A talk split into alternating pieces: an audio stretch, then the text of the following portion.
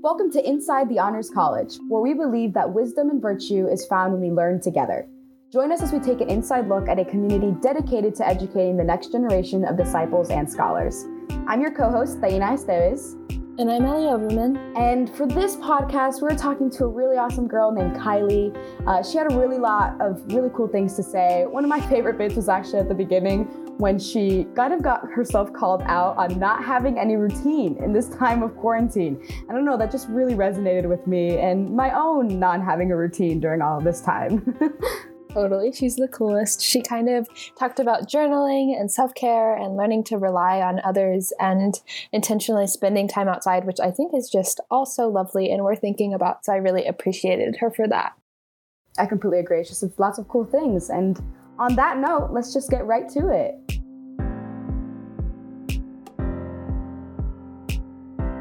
My goodness, hi. It is so good to see you today. Hi, so great to see you too. Yeah, I'm just super excited. For those listening at home, Kylie is my first like official interview. And so I'm just super excited to get to hear her story. So we'll hop right into it. Kylie, your icebreaker question for today is what has been your favorite routine or ritual recently and why? Oh, that's a great question. Kind of making me wish that I had a bit more routine in my schedule because it has been, let me tell you, a chaotic semester. But that's okay. One of my favorite things to do though in the morning is eat breakfast right when I get up to kind of set my day off right so I'm not hungry and just spend some time in reflection and journaling normally helps me to kind of get my thoughts straight and get ready for the day. Oh, I love that. Journaling is such a, a lovely practice. I for sure need to get back into that. What um what color is your journal? You know, it's multicolored. So mostly just a lot of flowers. I'm a big flower person, so it doesn't have one color. I love that. I love the picture of you like getting ready for your morning and eating your breakfast, and you have your multicolored flower journal and you're writing. That is so lovely. I'm glad yeah. that that's a, rhythm of yours. Okay, so I'm curious to know how did you hear about the Honors College and like why did you decide to be a part of it? Yeah, of course. So I actually heard about the Honors College at first through the various email campaigns that came into my inbox amidst the flow of a bunch of college emails. Honestly, APU was not quite on my radar at the beginning of my college decisions process until I went to the trustees weekend here at APU, and that's where I was really introduced to the Honors College. And so I sat in on a colloquy one day just because I was like, I don't know what the honors college is. I'd love to learn more. I'm a big reader, writer, old books person. So I sat in and I just fell in love with it. Just the idea of sitting around a table with close friends and faculty talking about these old books and relating them to modern day just really hit me. And so I was like, this is where I'm supposed to be.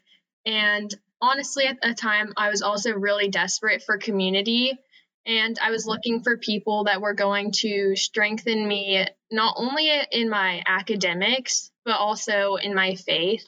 And so I had always gone to a public school for my whole life, and APU was is the first Christian school that I've been to. And so that was also a big change to surround myself with people that were going to shape me in my spiritual walk as well.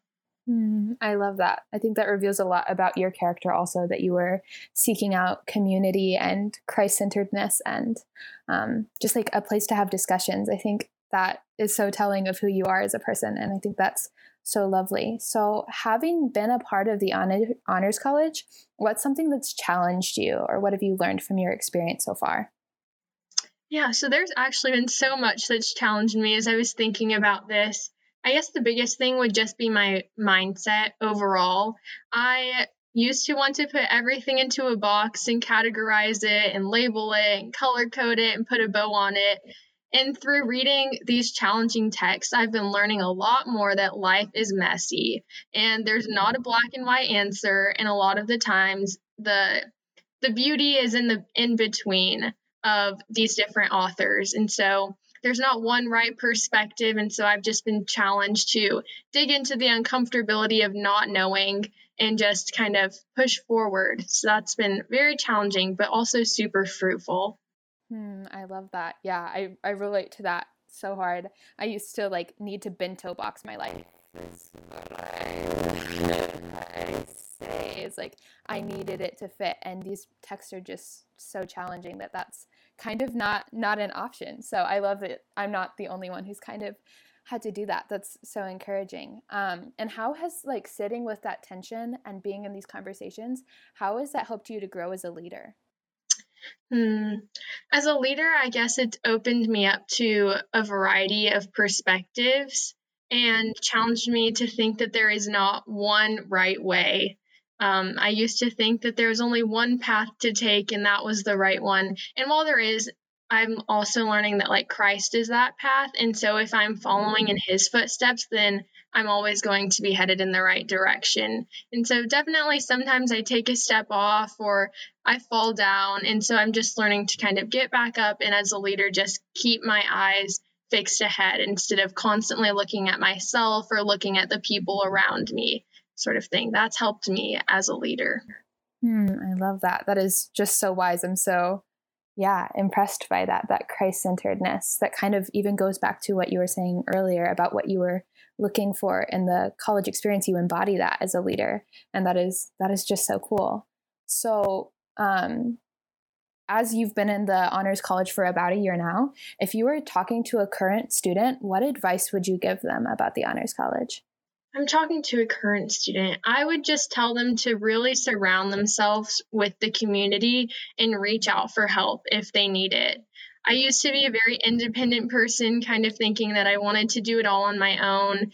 And I've just been learning that I really do need people around me that are going to pick me up and give me that support and encouragement because you can't do it by yourself and we're not meant to live life by ourselves. And it's such a beautiful thing to have these people around you who want the best for you and really do want you to succeed.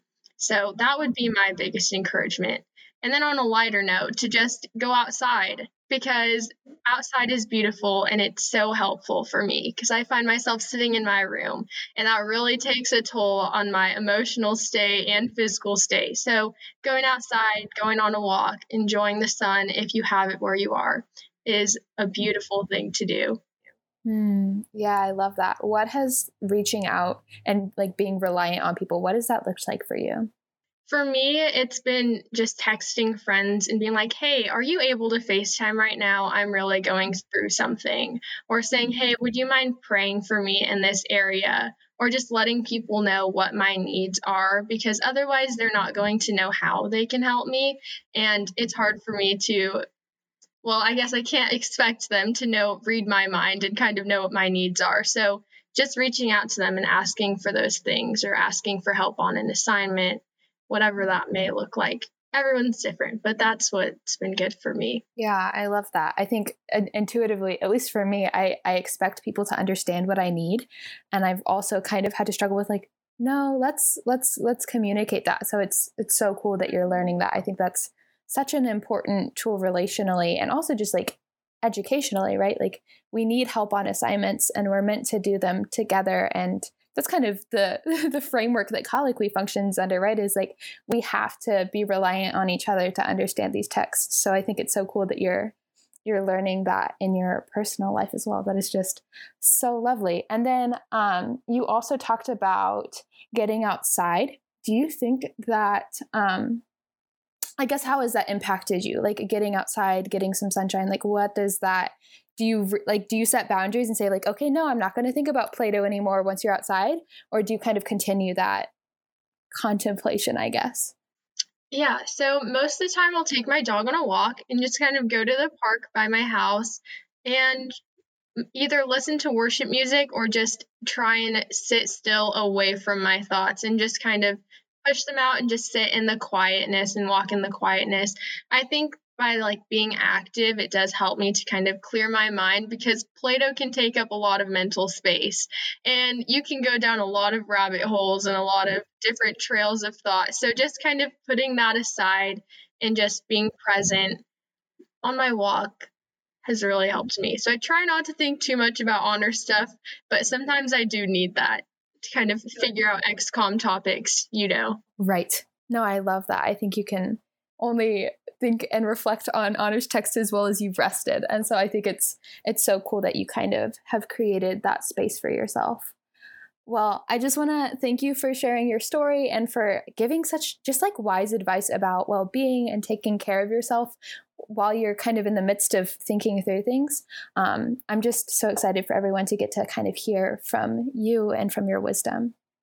Thank you. That's so sweet. Definitely not wisdom that I've completely learned myself. Definitely advice that I've gotten from other people that I'm working on putting into practice as well. So it's a journey. Definitely a journey. Yeah, I'm excited to see where you go. Well, thank you.